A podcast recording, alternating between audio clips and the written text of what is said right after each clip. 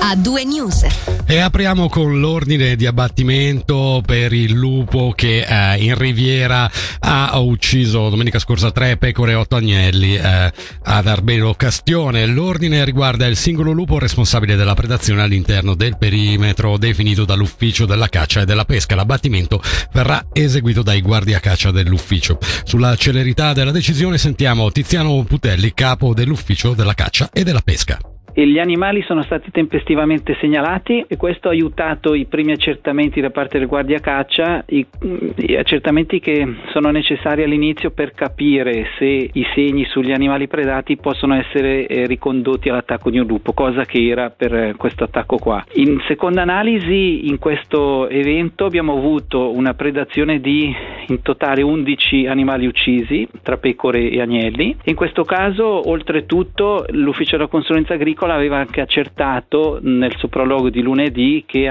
gli stessi animali erano protetti in modo adeguato. Quindi questa era la premessa per poter poi conteggiare gli animali uccisi ai fini delle soglie di entrata in materia di un abbattimento. Diciamo questo mix di elementi sommato al fatto che attualmente in, in Riviera abbiamo comunque ancora numerosi animali da reddito al pascolo, fa sì che in base all'articolo 9 dell'ordinanza federale sulla caccia, il, in questo caso essendo la cosa anche attribuita a lupi singoli non avendo dei dati che possono ricondurre alla presenza di branchi di lupi sia in, in, ehm, in riviera ma piuttosto anche della, della, massa, della bassa eh, mesolcina. Avevamo tutti gli elementi e abbiamo potuto entrare nel merito in tempi molto brevi. Gli esecutori saranno i guardia caccia. Già la stessa ordinanza federale dando una tempistica di 60 giorni spiega bene anche la difficoltà che c'è eh, oggettivamente ad abbattere un lupo singolo. Da subito abbiamo intensificato il monitoraggio, le ronde notturne e in base adesso ai, ai risponsi che avremo da, da, dalle ronde piuttosto che dalle, dalle immagini che cattureremo sul territorio, vedremo di concentrare le nostre azioni e appunto sapendo che abbiamo due mesi di tempo per attuare questa misura. Io spero che i guardia caccia riescano in tempi brevi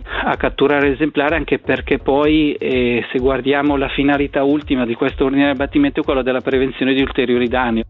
Passiamo alla cronaca giudiziaria. Un procedimento penale è stato aperto nei confronti di un 67enne del Luganese contro cui le ipotesi di reato sono di atti sessuali con fanciulli e persone incapaci di discernimento o inette a resistere. L'imputato, già in carcere, avrebbe commesso i fatti nel corso di lezioni di musica, danza e yoga rivolte a minori. Polizia e magistratura invitano eventuali testimoni o persone informate sui fatti oggetto di indagine a contattare la polizia cantonale. Passiamo adesso alla politica, tornando sulla notizia della collaborazione annunciata nei giorni scorsi tra Avanti, il nuovo movimento fondato dai dimissionari del PS Amalia Mirante e Varisto Roncelli, e Ticino e Lavoro.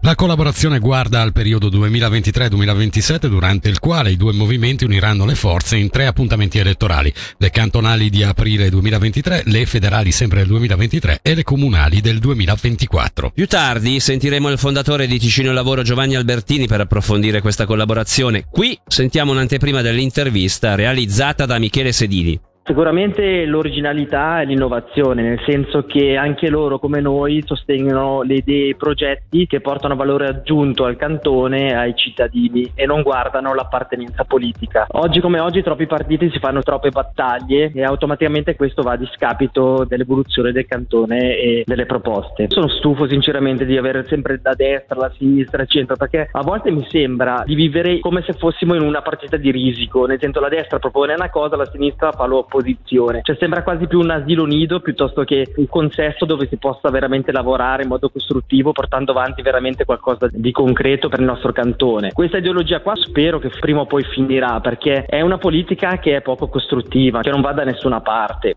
Voltiamo a pagina e passiamo all'arresto del gerente dell'Oceano di Pazzallo. La notizia dell'incarcerazione del direttore di un locale a luci rosse Luganese era trapelata nei giorni scorsi. Oggi Tio.ch ha riportato maggiori dettagli. L'uomo dovrà difendersi dalle accuse che vanno dall'appropriazione indebita all'amministrazione infedele. Questi reati finanziari sui quali proseguono le indagini non andrebbero a toccare l'attività luci rosse in sé ed il gerente risulta ancora incarcerato.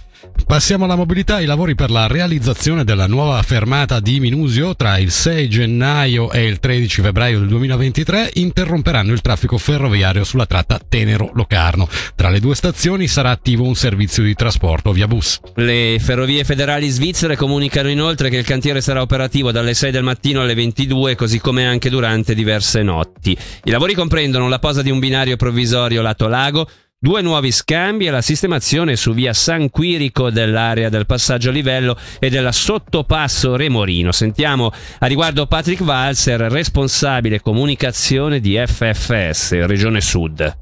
Beh, è una fase importante di cantiere che prevede la posa di un binario provvisorio e di due scambi, oltre a numerosi altri lavori, e per far sì eh, che questa fase di cantiere possa procedere in totale sicurezza e permetta anche effettivamente di ridurre i tempi di realizzazione della nuova fermata di Minusio, ci troviamo costretti a sbarrare eh, il traffico ferroviario per cinque settimane tra Tenero Locarno.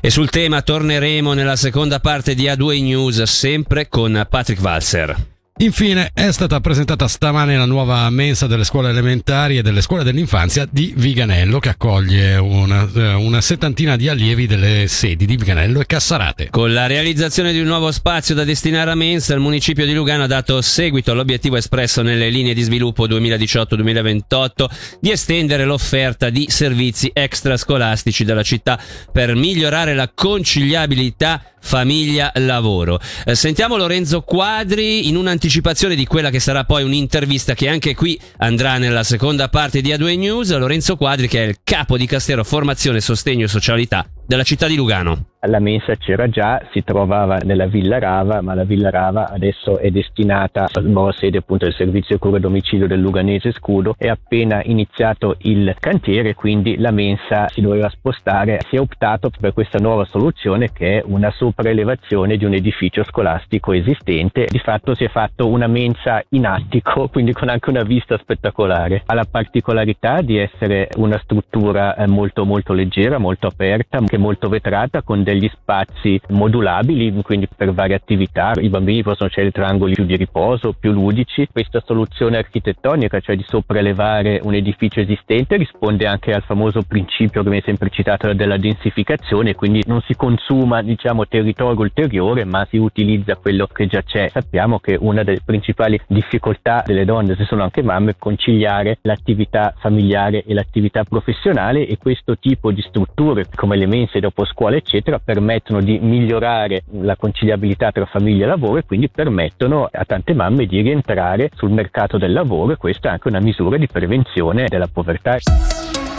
A due news. Grande musica, grandi successi.